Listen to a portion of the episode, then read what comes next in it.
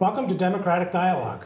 I'm Larry Oakes, your host for this segment, and I'm so pleased to be spending time today with Andrew DeFranza from Harbor Light Community Partners. Thank Andrew? you. Thank you, Larry. Nice Nice, to to, be here. Yeah. Yeah. And we're here today to talk about the critically important issue of affordable housing and how um, a lack of affordable housing is affecting life for folks on the North Shore. And Andrew, um, it'd be wonderful for you to kind of tell us a little bit about yourself and a little bit about the work that you do at Harbor Light. Um, please. And then I want to set the stage by sharing some information that um, that really is distressing for us in the affordable housing community, and I think will really ring true with the audience. So, Sure. but please tell us a little bit about yourself and your organization. Sure. Um, well, Harbor Light Community Partners is a pretty old nonprofit. We're locally rooted, so our origin is in uh, Beverly with the actually the First Baptist Church there. We're an outgrowth of their social outreach mission from the '60s. Um, so we do four things: we develop affordable housing, we manage and operate affordable housing. We do a lot of interesting resident services, particularly for vulnerable populations, seniors, people that are homeless, and we uh, also do a lot of advocacy and public education around housing. So we've been around a long time. We only work on the North Shore. We're a local community development corporation. Um, we stick with those four elements of our activity, and we have real estate in, all over the region. So in Gloucester and Rockport, Hamilton, Wenham, Beverly, Ipswich, Peabody, Marblehead, et cetera, et cetera, Salem. So um, we're glad to be here and view ourselves as sort of a local resource as to how to address affordable housing needs in the region. So local enough to know the nuances of the region and hopefully with enough capacity to deliver on needs over time. Wonderful. Well, what I'll tell the audience won't be news to you, for sure. So, the Joint Centers for Housing Studies at Harvard University releases an annual report, or series of reports, sort of uh, chronicling the struggles of the affordable housing industry and the challenges of meeting the need for more affordable housing. And it's incredible for me to read that over the last 30 years, uh, the university has pointed out that 4 million units of housing that would be affordable to families earning $26,000 a year has been lost in this country. And the other startling statistic from the report um, focused more closely here in Massachusetts that half of the renters in this state are rent burdened, meaning they're paying at least 30% of their monthly income on their housing costs every month. Mm-hmm. And fully one out of every four Massachusetts residents is what we call extremely rent burdened, mm. meaning more than 50% of their household income every month is going out to housing costs. Mm-hmm.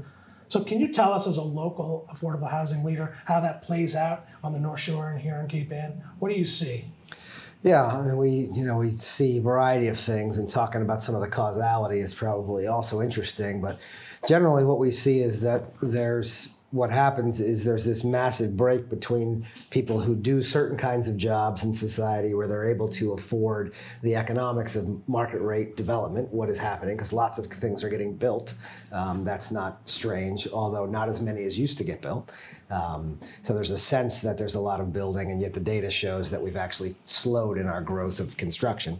Um, but there's also this this significant divide where if you are doing any kind of a job, a job that mind you all of us rely on, that's really that's in the service industry of any type. So if you're taking care of our elderly parents or our children, you're working in one of the retail establishments, you're pouring our coffee or our beer, making our lunch, cutting our grass, uh, uh, plowing our snow this time of year. Any of those, any of those roles, you are not going. You're going to be able to work really hard, and out of the box, you're not going to be able to earn enough income to afford the rental rates that are currently considered market.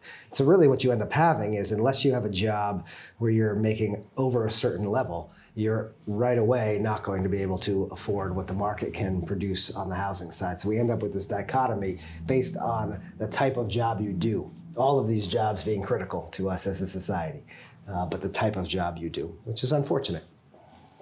And so, on the housing stock side, when you look across the region, where do you see the most acute need within the affordable housing segment? Yeah, yeah. I don't. I, I don't know that there. It will be difficult to describe the most acute because I think there are a variety of clustered acute needs, um, and so probably I would say in the, if you had to say the most acute need, you would say it's below what we would consider thirty percent of median income. So you know about thirty thousand dollars for a family of four. Back to the earlier point, people who are doing those types of jobs, those households are struggling badly, um, and what you can see is that there are there is no stock essentially available in the market um, that somebody at that income level could afford. And that may be a working family, but we should also consider that's a very significant percentage of our senior population as well.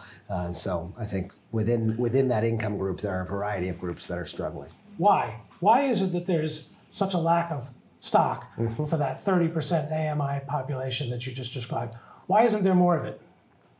Well, there are a few reasons. I think a couple of critical ones to note uh, is that nobody nobody is building housing for that population or for many levels of median income above that. So even twice that income level, families making sixty thousand dollars a year, there is no construction going on now, either rental or home ownership, that could be affordable. That the price point is affordable to match that income level impossible. And some of that, in terms of why, is driven by a number of local concerns. One of those is the value of land. Um, and so the cost of our land, which at some level we have to accept is related to our zoning. So our, our limited zoning, which essentially constrains what land can be used for, just supply and demand. So it's the the usage of land is is pressed down, and the cost of that land is pressed up, mm-hmm. and it makes it then more expensive to the end user. Mm-hmm. So the person who I see who maybe is serving me lunch the impact of that dynamic is such that they can't afford a place to live. Mm-hmm. Secondarily, the cost of construction at the moment is incredibly high. Um, and so, you, in a lot of ways, you could not build at cost a house or an apartment that could be affordable to somebody uh, at 60% of median income or higher uh, in our region. Impossible to create at the price point between the cost of land, um, the cost of any and risk of any permitting, and the cost of construction. You would not be able to do it even if you did not make any money at all, zero. You would not be able to create that at cost. So, what is Harbor Light doing? How do you go about achieving any success in your business given all of those challenges? just that was a setup, described? Larry. I think that was a setup. it's just special magic in the How do you do it? in the How back do you room. do it? That's right. That's right. Um, so, uh, a lot of what you end up doing is you utilize a variety of subsidy mechanisms that are possible, different kinds of financing that are available at the state or federal level, local supports like in Gloucester, you have the Community Preservation Fund. Mm-hmm. Also in Rockport, we have this, and in Manchester and in Essex, all of Cape Ann Mm-hmm. uh, has CPA funds.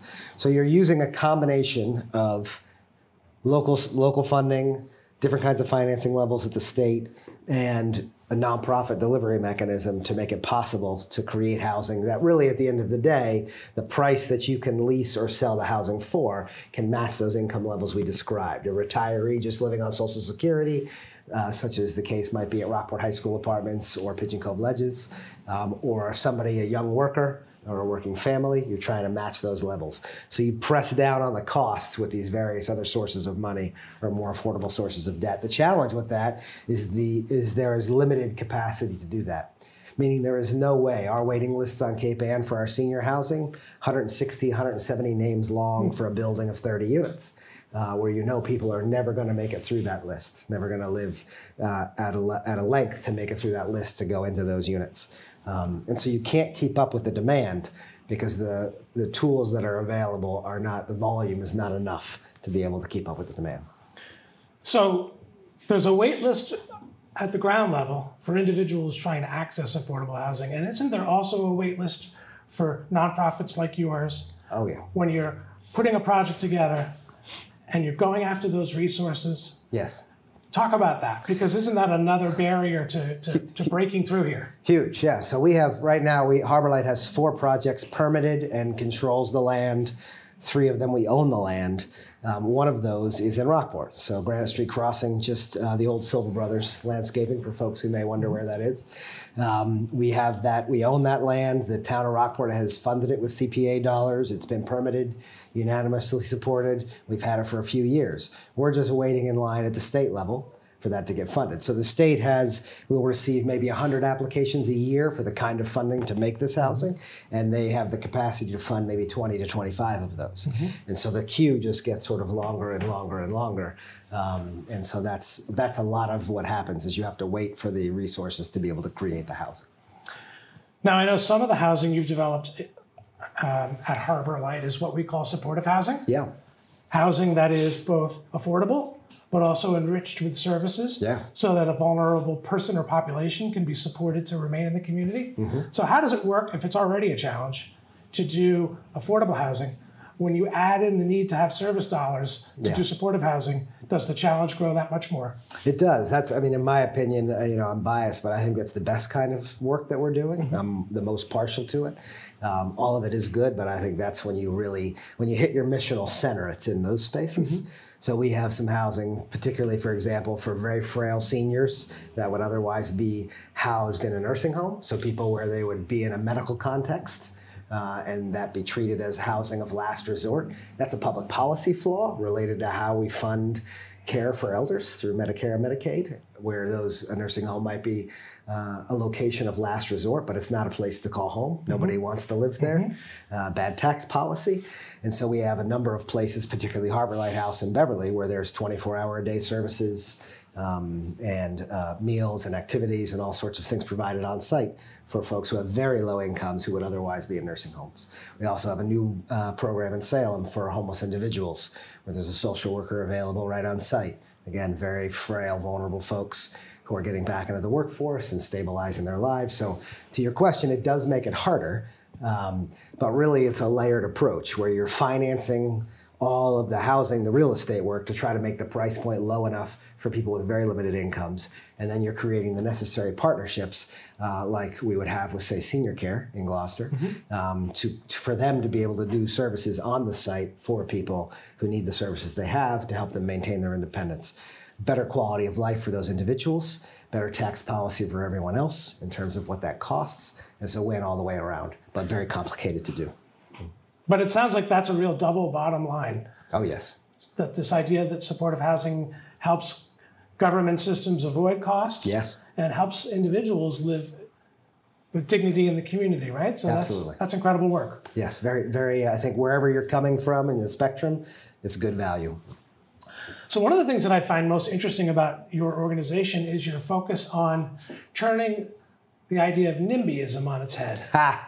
Right? yeah. yeah. So, I've got one of your bumper stickers. It's going on the back of my car All because right. I love this idea that yes, in my backyard could be a term that that becomes yeah. a replacement for not in my backyard. So, can you talk about the philosophy behind that? What what gave rise to focusing on yes in my backyard for you guys? Yeah, it's it's a pretty incredible and powerful movement. I think I should also point out to your magnet that would be happy to get any more for anybody at home, and that that magnet was designed by Gloucester resident Deanna Fay. Uh, she's the one who designed the magnet and some of the stickers. Um, so really, the idea there was people of goodwill and power at some level, right? Using their local residents and their local voice that maybe they don't recognize as being powerful for an, for an affirmative, for a paying it forward mm-hmm. um, moment where they can be affirmative about people that they're interested in this wider symbiosis, people that perhaps are working for them, people that they might just be concerned about, people that they might interact with and purchase services mm-hmm. from. But the idea that they could come to a public forum and say, yes, I want this kind of housing for people that are going to need it, who I realize I'm interconnected with uh, and would like to see that in our community in a thoughtful, contextually sensitive, long term sustainable sort of a way. And it is like nothing I've seen when you get a crowd of people who show up to a meeting, particularly because the politicians expect if they see a crowded room mm-hmm. that everybody there is to say is there to say no. Mm-hmm. Frankly, it's very it's easy and cheap to get a room full of people to say no mm-hmm. to anything. You know, mm-hmm. it's we're New Englanders after all.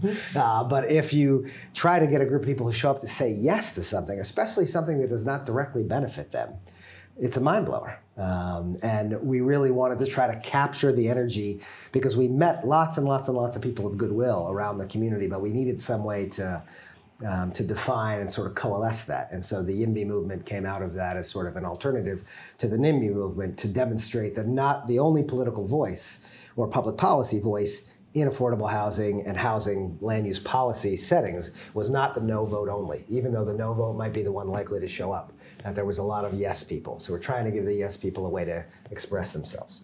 Wonderful, wonderful. I mean, um, it's a, the idea that affordable housing should be controversial in and of itself, right, has always fascinated me and baffled It's, me, a, honestly, it's right? a puzzle, yes. we all at the end of the day we all need to be able to afford the Yes. roof over our head Yes. right Yes. so so what is it about your affordable housing that if i were a neighbor living next to one of your developments would um, would make me want to be there and make me want to have you as a neighbor what, Yeah, I think. I mean, I, I, I think we strive to a certain level of standard, to a certain sense of mm-hmm. community accountability, mm-hmm.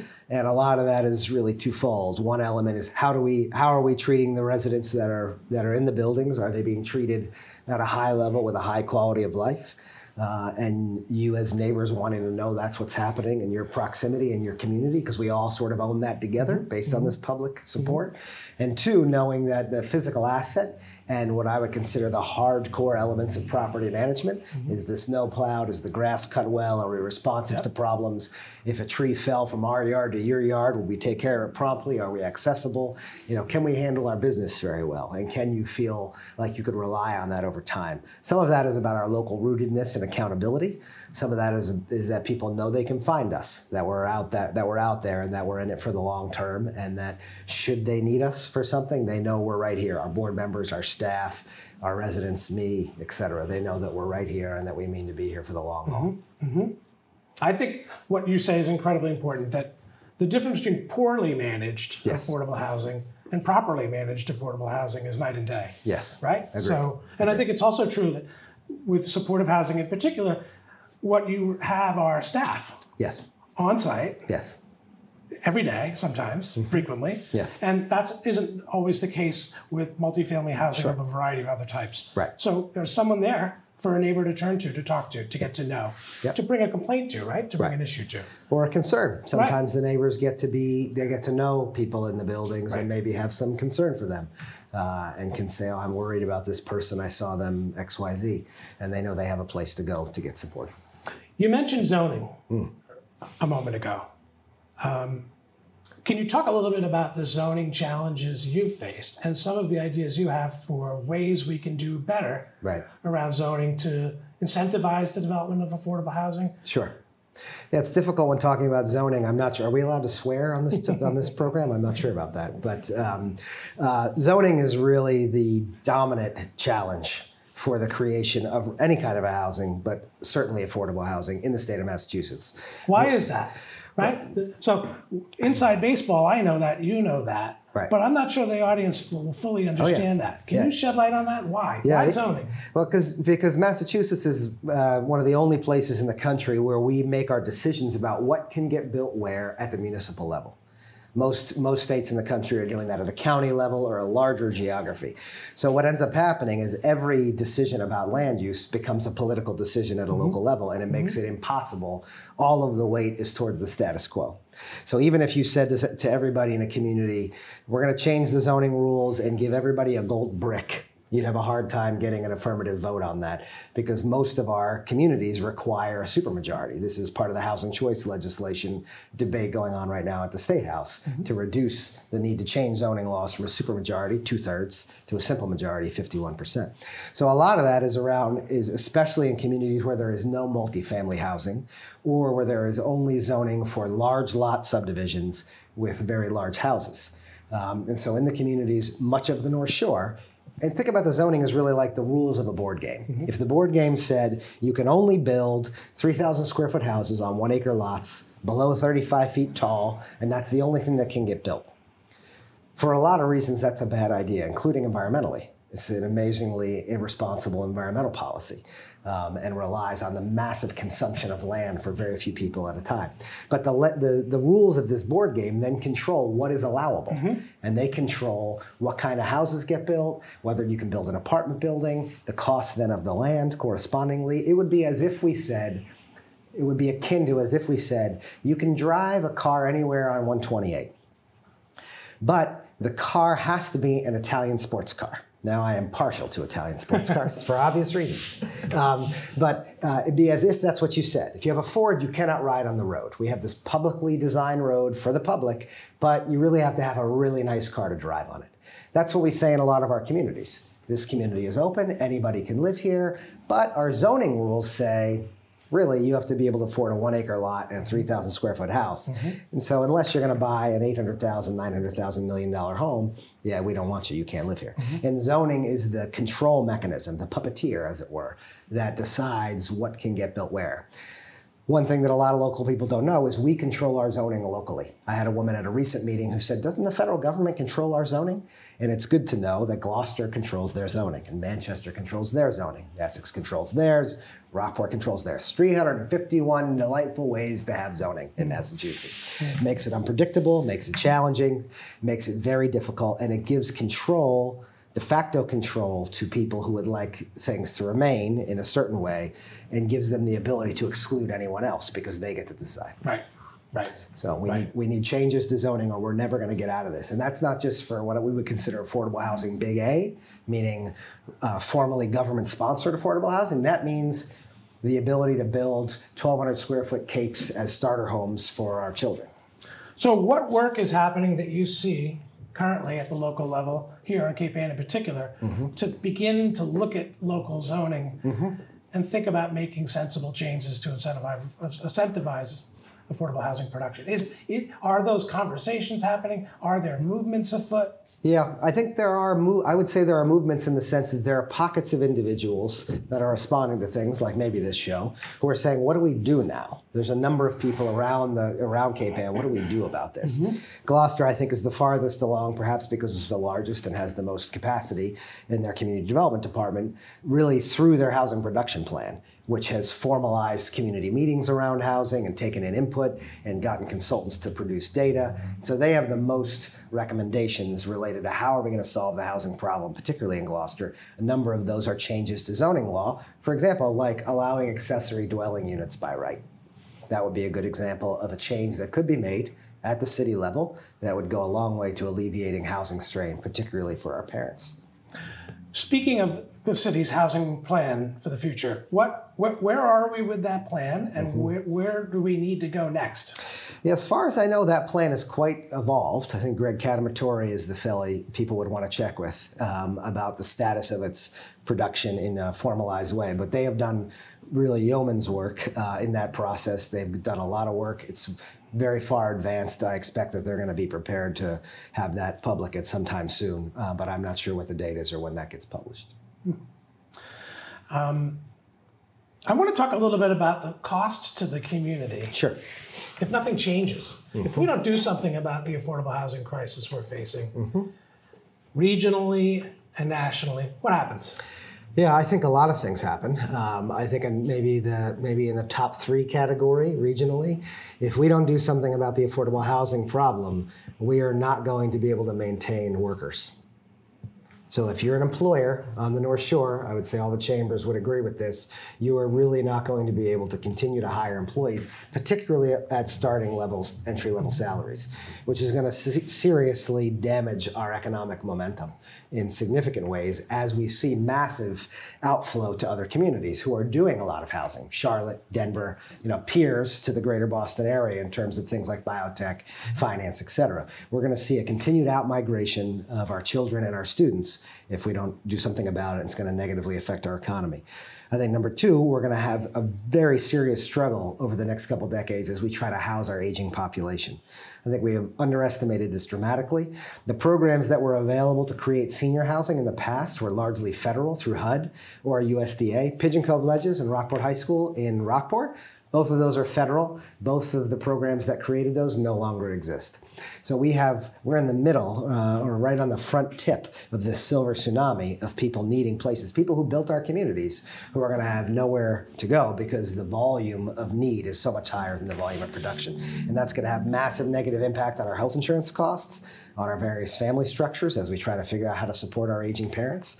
Um, and we're going to have to contend with that uh, if we want anything to be different than that. Those would be the top two in my mind uh, Mm-hmm. regionally, um, and they are they're serious questions. I think there are others like how do we continue to have a vibrant artist community? How do we continue to have um, a vibrant waterfront community? People that are doing again jobs like in the service industry as Gloucester is pivoting into a more heavily service economy, where are the people who are going to work in the restaurants, where are the people who are going to work in the tourism industry. You see this on Cape Cod, where they're struggling desperately to be able to find any kind of housing for their workers and starting to create dormitory styles and employers starting to create housing themselves. Um, so we need to do something about it if we want to have a different outcome. Have you seen, as a local affordable housing expert, any impact from short term rentals, Airbnb, even seasonal rentals? Mm-hmm. Right? This Gloucester and Cape Ann are a seasonal summer. Yeah, I think where we're seeing that in the region is Cape Ann and Salem. Mm-hmm. I think the two, you know, the two com- the two communities that have a lot of tourist pressure, mm-hmm. um, and it's it's a stock question. If you have 100 units and 10 of them go offline for Airbnbs, they're very hard to hold for rentals for, and it creates pressure in the rest of the market. Uh-huh. uh and so we're going to have to deal with that some way, whether that's through a transfer tax or some other production. But it's hard for me to imagine how we could replace those units even with a transfer fee. Mm-hmm, mm-hmm, mm-hmm. And do you see um, any promise for new approaches for funding affordable housing? So you mentioned transfer taxes, and there's a there's an Airbnb tax, if I'm correct, right? Do you see any bright spot there? Any possibility to generate resources, or or is it really just a drop in the bucket at this point? Uh, well, I think both of those are true. So I do see it as a bright spot in that I think it will generate me- more resources, but it is also a drop in the bucket. So I think the two places where we create the most volume for affordable housing funding, it would be an increase to the cap on the low-income housing tax credit at the federal level, uh, which at the moment the tension at the federal level, it's hard to imagine that, but that has been something that's been floated. And then at the state level, uh, big thank you to our state rep and senator, uh, Rep Ferrante and Senator Tarr. The bond bill at the state level is is magnificent. Uh, we're, we have we are without peer in the country for what we do at a state level, and that is also a tremendous resource. So we need to continue to support the affordable housing bond bill uh, on renewal. So with about a minute and a half left, will you tell our audience what's next for Harbor Light? You must have some projects in the works. We got yeah, we got a few. You know, we just keep those balls in the air. So hopefully, we have in the funding round right now um, at the state level, we have the first phase of Anchor Point in Beverly, which would be 37 units for families close to Beverly High School, and we have the Granite Street Crossing project in Rockport, just off of the train station. 23 units, 17 for seniors, six for families. So we've put those two forward at the state level. We're hoping one or both of those in the near term will be able to be supported and then we'll be hopefully building one of those in the near future. We are finished. We are in the middle of construction now uh, in Beverly on what's known as a community scale project. These are little projects that do infill. So it's a six-unit family project right next to the Beverly Depot train station. Uh, framing's gone up, and they're starting to wrap it up. We'll be building that this winter, hopefully occupying that later next summer. So those are the things on our mind. Uh, we got a few other ones in the cooker. Uh, there's always something going on. You know, I I, um, I I cut my teeth in this business in New York City 20 years ago. You mentioned infill development; it's a real passion of mine. I'd love to come back Sure. at some point in the future, Andrew, and talk about smart growth Yeah. and infill development. Sure. And and and uh, the best practices for how a city like Gloucester, in particular, can really repurpose its land and some of its lots that Lot- are lots of opportunity. there and available for development. So it's been great to spend time with Thanks, you. Thanks, Larry. Appreciate and it. we'll uh, we'll see you on the next edition of Democratic Dialogue. Take care.